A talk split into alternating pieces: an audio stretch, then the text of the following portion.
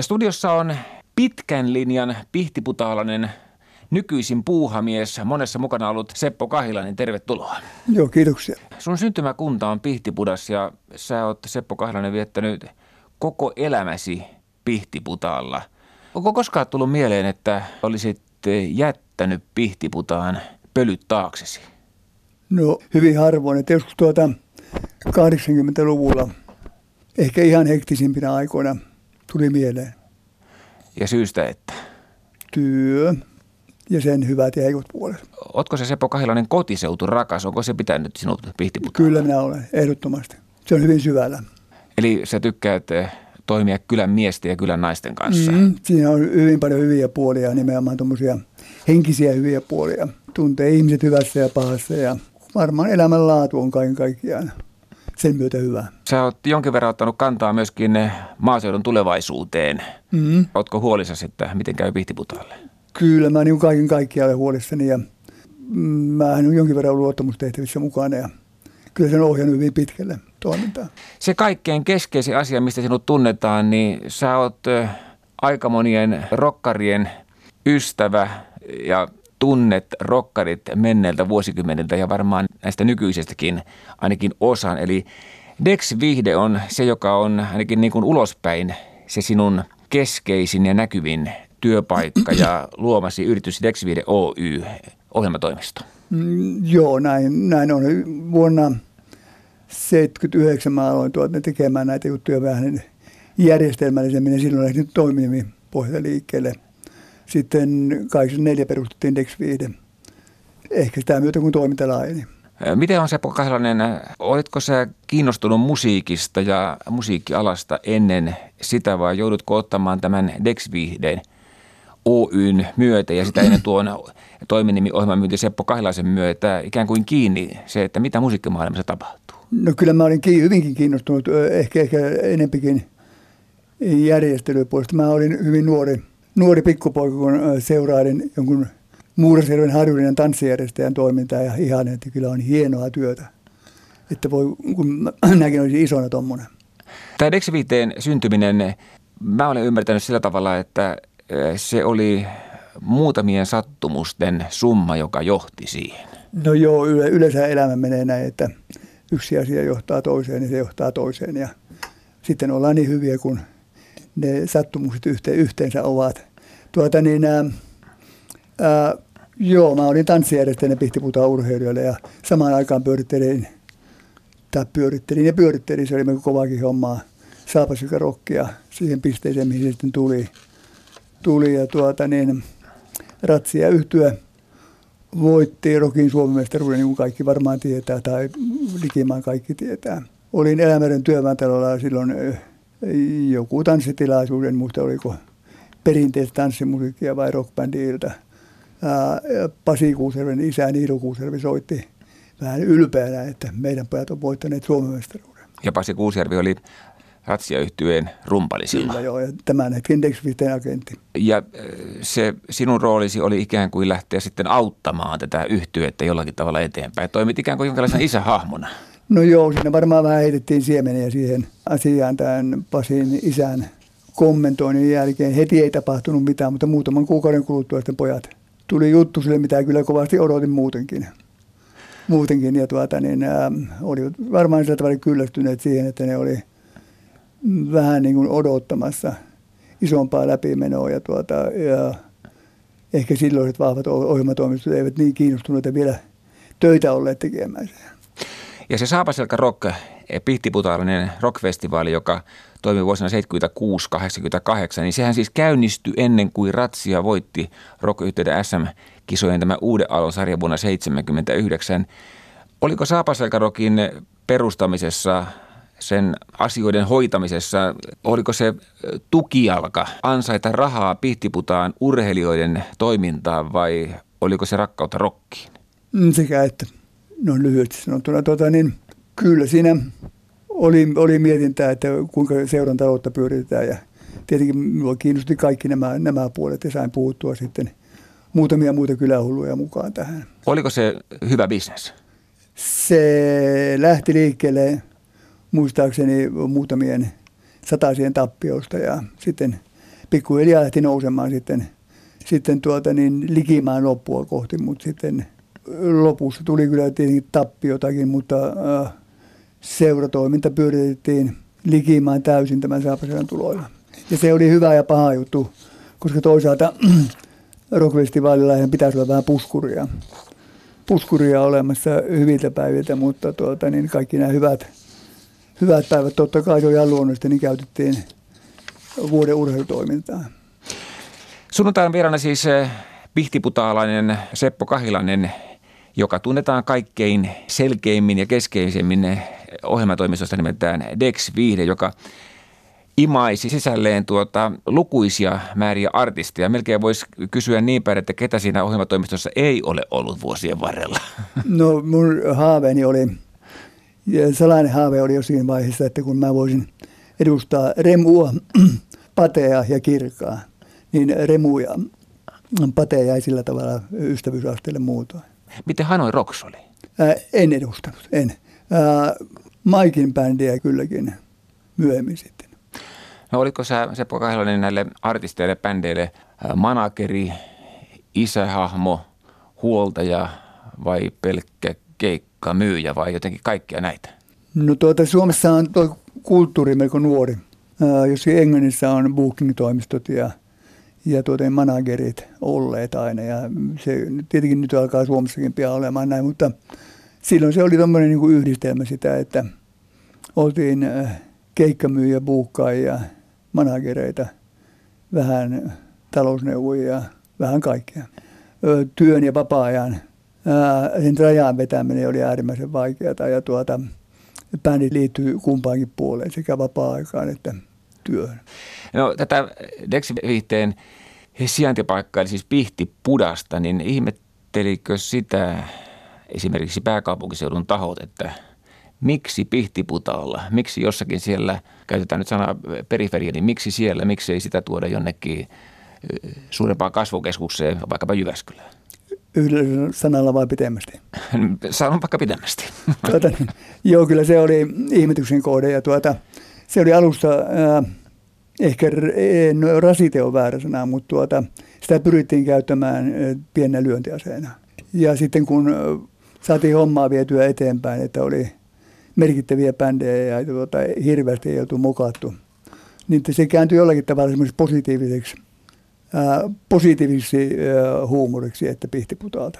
Että se ei ollut enää niin kuin, ää, rasite päinvastoin. Ihmiset alkoi tottumaan hyvin pitkälle, että tuota, ei, ei meillä pihtiputaalla kävi se ja se tai hän ja hän. Ja esimerkiksi ne meidän lapset, niin ne vähän – ähm, hymyilivät, että ahaa, joku juise. No joo, siinähän, siinähän oli. No joo, mä otan tältä yhden katkelman, joka liittyy yhtyeeseen nimeltään Hassisen kone. Mm. Hassisen kone yhtye silloin toimintansa alkuvaiheessa vuonna 1981 kirjoittaa seuraavaa tämmöisen lausunnon. Seppo Kahilainen asuu Pihtiputaalla. Hän soittaa kolmella tonnella kuussa puhelinta, muistuttaa ulkoisesti jotenkin Jouko Turkkaa. Seppo on pehmeä äänenen, puhuu herrasmies sopimuksista ja juo kohtuullisesti kaljaa. Matkustaa silloin tällöin keikoilla mukana ja järjestää kesäisin Saapaselkarukin kotisoudulleen. Tuo on muuten Hesarista.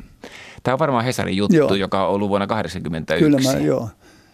Tota niin, kaljanjuonti on säilynyt kohtuullisena ja tuota, puhelinlaskut on tippuneet – monesta syystä.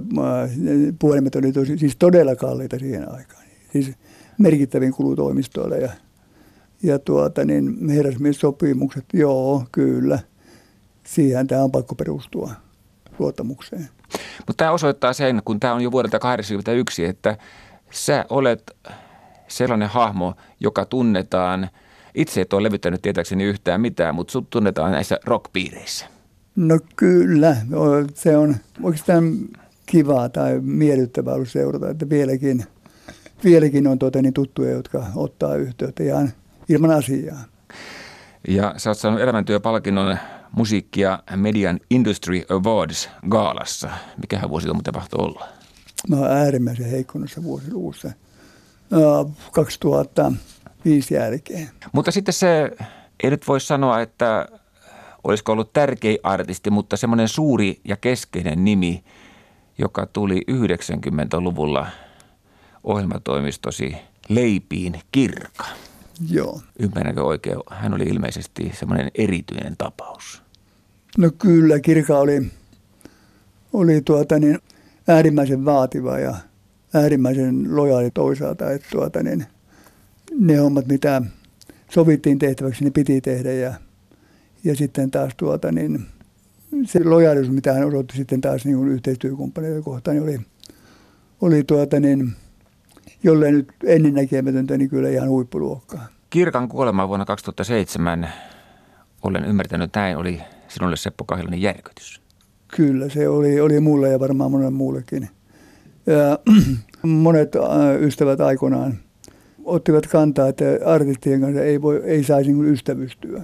Mutta kyllä mulle kävi hyvin usein näin ja niin kävi tässäkin tapauksessa. Mitä se ystävyys käytännössä tarkoitti? Oliko teillä yhteisiä illaistujaisia tai yhteisiä tapaamisia, jossa puhuitte aivan jostakin muusta kuin musiikista tai eh, bisneksen eteenpäin viemisestä? No meillä oli melko tuommoinen perinne, että Keski-Suomi no yleensä ottaa on semmoinen keskipiste, on olipas viisasti sanottu, niin tuota, ää, keikka Suomea. Niin tuota, kirkka tuli hyvin monena lauantaina. Usein mä kävin hakemassakin meille Pihtiputaalle, Pihtiputaalle tuota, niin majoitukseen ja sitten aamukoneella tai päiväkoneella lenteli Helsinkiin ja kyllä siinä aina maailmaa parannettiin ja eihän ystävyyttä no yleensäkään, niin ei sitä niin kuin, julistaa alkaneeksi tai että nyt ollaan ystäviä, vaan se, se joko tulee tai se ei tule. Ja tuota, ihan hyvällä omalla tunnolla voin sanoa, että näin tässä pääsi käymään. Se oli vaikea paikka työstää.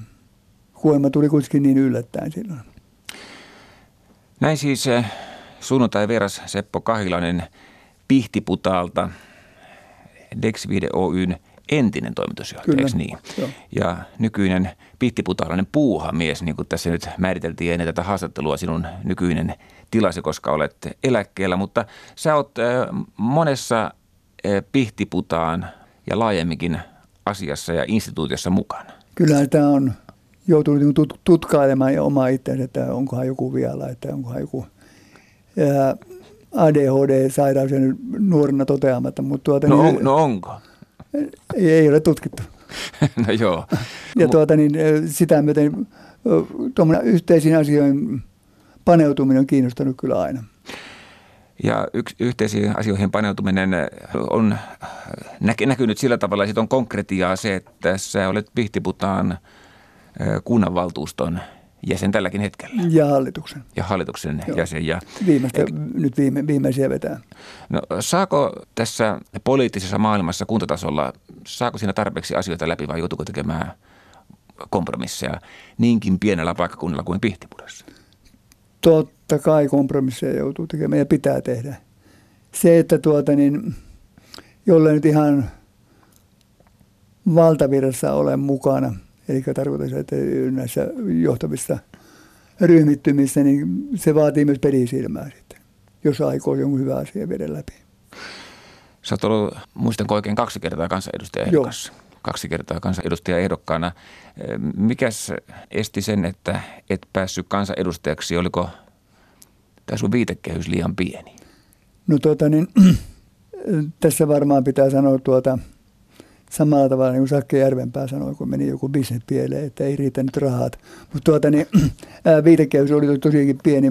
Mä sain kohtuullisen hyvän, hyvän potin sillä tavalla, että jos nyt tässä, tässä voi sanoa, niin tuota, kokoomus ei varmaan ole niitä ihan suosituimpia tuolla reuna-alueilla. Ja tuota, oikeastaan ihmettelinkin, että löytyi, löytyi niinkin vahva kannatus kotiseudulta, myös kotiseudulta.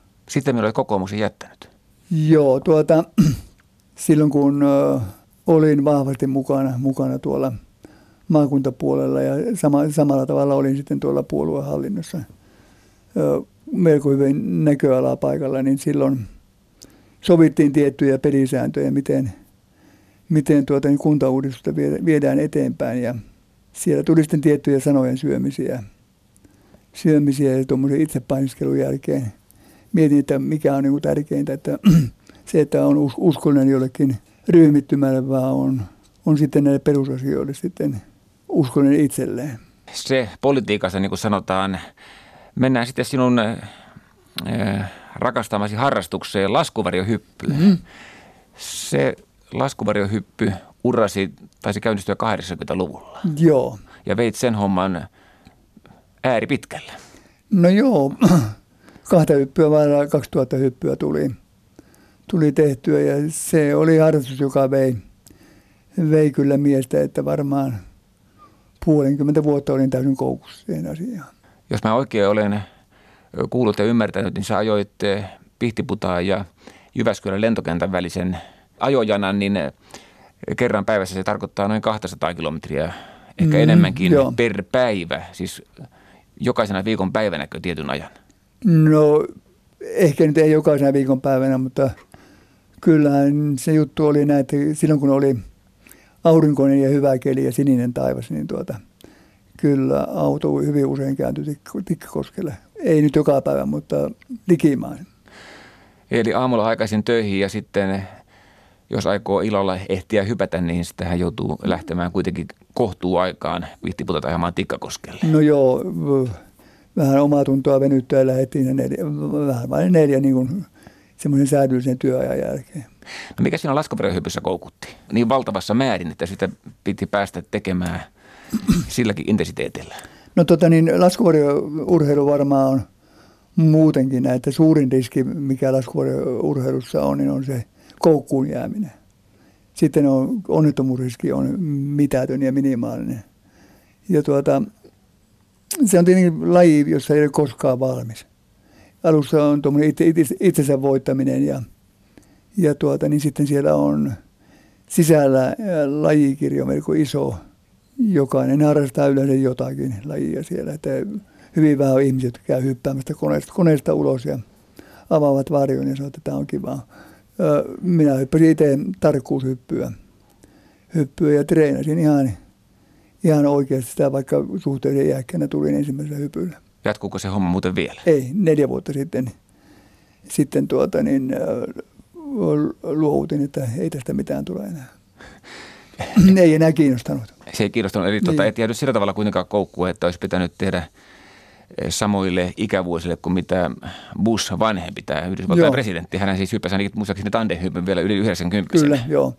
Joo, ei, mä olin jotain kuusi, kuusi kutonen, kun mä hyppäsin viimeisen sitten tein, ää, kahta viimeistä hyppyä, eli viimeistä ja viimeistä, eli siihen kahteen tuhanteen hyppyyn yritin, yritin motivoida itse, itseni, että lähtisin hyppäämään, mutta se vaan jäi kiinnostuksen puutteeseen. Sulla oli lupa hypätä itse asiassa missä tahansa. Kyllä. Sä hyppäsit eh, myöskin pihtiputaalla ihan, en tiedä kuka ajoi lentokonetta, mutta tuota, sulla oli oikeus lähteä alas milloin ja mistä tahansa.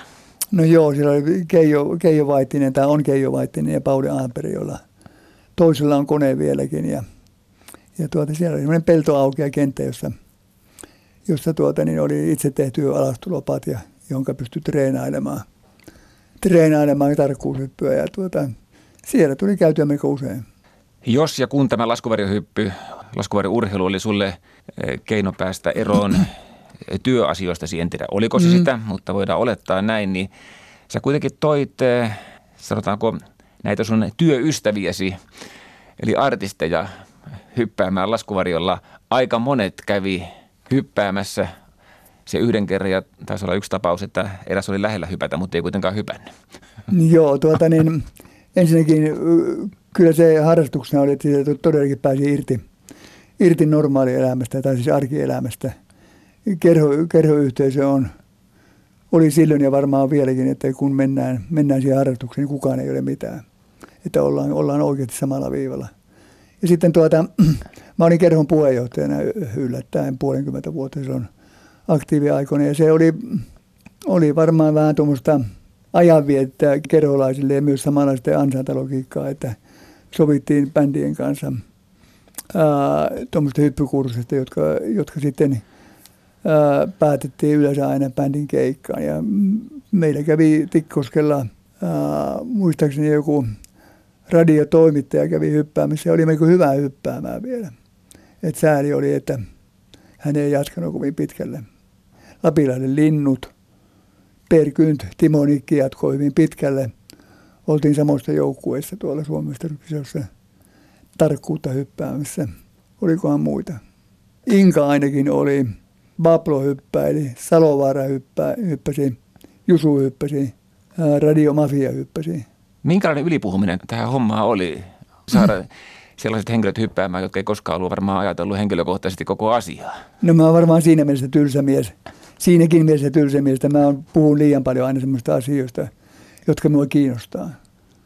Ja se tuli melko luonnostaan aina sitten puheeksi, että joo, lähtikään mukaan. Ja, ja tuota, ei sinne hirveätä houkuttelua yleensä tarvinnut tehdä, että tietenkin henkilö, henkilökohtaisia juttuja ja kieltäytymisiä oli siellä, mutta, mutta niin kuin bändit kokonaisuudessa oli melko innostuneita niin. Sunnuntai vielä Seppo Kahilanen, jostakin luin, olikohan Facebookista, että sinulta on tulossa muistelmat ja kun mä käytin muistelmat sanaa, kun puhuttiin kahden kesken, niin sanoit, että se on liian juhlava ilmaisu.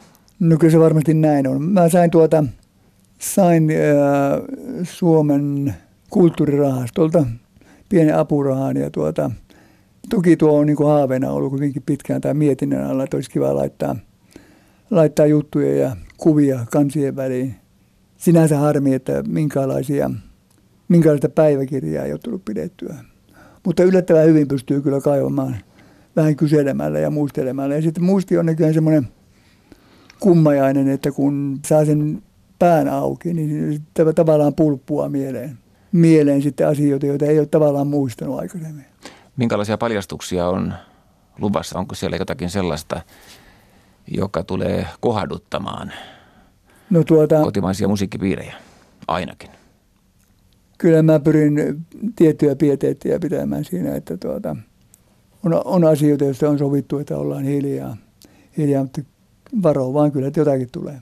No niin, ja tuota, eh, ehkä se on sitten sellainen muistelmateos, jossa asioita käsitellään positiivisesti ja voisiko jopa sanoa, että hauskasti. No toivotaan näin. Tämä pyrin. Mä sain siihen melko hyvän tukihenkilön, eli Antti Heikkinen on, on tukihenkilö näin. kirjoittaa, kirjoittaa sitä kirjaa niin kuin omasta näkökantilta, omalta näkökantiltaan ja tuota, vähän jeesaa sitten tietenkin minun, minun tuota, niin, sepustuksia. Onko sen kirjan pääasiallinen idea nimenomaan tämä toimitusjohtajuus ja toiminta ohjelmatoimisto Dex Video ympärillä? No tällä hetkellä mä oon kirjoittanut varmaan parista tuommoista a mitkä vaatii hyvin paljon muokkaamista ja tuota, ne on tuommoisia juttukokonaisuuksia, jotka pitää pystyä nyt sitten nivoamaan, nivoamaan tuota niin yhteen ja kyllä ne hyvin pitkälle, pitkälle tuota niin koostuu bändeistä, tapahtumista – tapahtumista tuota, niin, bändien ympärillä ja, ja tuota, niin, yksityishenkilöistä. Milloin kirja ilmestyy? Vuoden päästä. Entäs sitten, kun mennään maaliskuulle 69, olit silloin taksiyrittäjänä Pihtiputaalla. Joo. Pihtiputaalla tapahtui silloin ikäviä, eli Tauno Pasasen tapaus ja tämä, tämä tapaus, mistä sitten me tehtiin elokuva kahdeksan surmanluotia. Olit ikään kuin tässä polttopisteessä mukana silloin jotenkin. No joo, me asuttiin samalla kylällä ja tiivis kyläyhteisö. Nuori kylän, ky, kyläpirseri olin silloin ja olin niissä tapahtumissa mukana. Leimallistiko se sinun sittenpää elämää? Pihtiputaan se on tietyllä tavalla leimallistanut. No tuota, kyllä se varmaan leimallisti, mutta kyllä siinä sitten tapahtui poissulkeminen. Että tuota, asiat tavallaan pakotti niin kuin taustalle – ja tuota, ehkä sitten vähän varoin, niin kuin, vähän varoin tässäkin kyllä ja ootin, että tuleeko tämä, niin tuota, et, et ei niin kuin hirveästi haluttanut tuoda esille. Alussa ei haluttanut, haluttanut tuoda sitäkään esille, että on pihtiputaalta kotoisin, niin se oli jossakin muualla menossa, koska oli vakio kysymyksenä, että mitä sitten. Tuottiko sitten kymmenen vuotta siitä eteenpäin suuren ilon? Miltei kymmenen vuotta sitä eteenpäin, sanotaanko päivä tarkasti, niin kun pihtiputaalainen ratsiayhtye – voitti uuden alosarjan ja pihtiputaan, tai ajatus pihtiputaasta muuntautui aivan toisenlaiseksi. Kyllä se, se oli ihan mm, eh, ilo, iloinen juttu ja tuota, se lähti tavallaan sitten vyöryttämään, vyöryttämään tilanteita eteenpäin. Et tuota, niin kuin alussa sanoin, että yksi, yksi johti toiseen ja toinen toiseen. Ja, tuota, ehkä niin kuin ei olisi niin kuin tuolla tavalla kehittynyt. Varmaan viidepuolella olisin toiminut, koska mulla oli kuitenkin järjestäjätausta ja sekä, sekä tuolla tanssipuolella että rockfestivaalipuolella, mutta tuota, mikä oli, mikä oli muuten hyvä, että se tausta oli, koska siinä oli kuitenkin melkoinen korkeakoulu käyty, käyty jo tuota, alan käytäntö, käytäntöihin tai käytänteisiin. Ja tuota, niin, tämä sitten alkoi ruokkimaan, ruokkimaan asioita eteenpäin, että tuota, tuli Hassen koneet ja niin edelleenkin. No entäs se, tämä on viimeinen kysymys. Entäs se hanke, jonka laitoit alulle Pihtiputaalle Ratsialle patsas tai sitten jonkinlainen tämmöinen sanotaanko muistomerkki tai muisto siitä, että täällä syntyy yhtyä ratsia? Joo. Tuota niin, se on pääsääntöisesti saanut erittäin hyvän palautteen. Kuntaorganisaatiossa se on edennyt vähän nihkeästi, ei kielteisesti, mutta nihkeästi. Ja se on herättänyt sitten vähän tuommoista kansalaisliikettä. Hienosti sanottuna, että tuota niin, taitaa olla, että rahat löytyy, löytyy ihan, ihan muilta tahoilta siihen muistamiseen kuin kunnan pussista.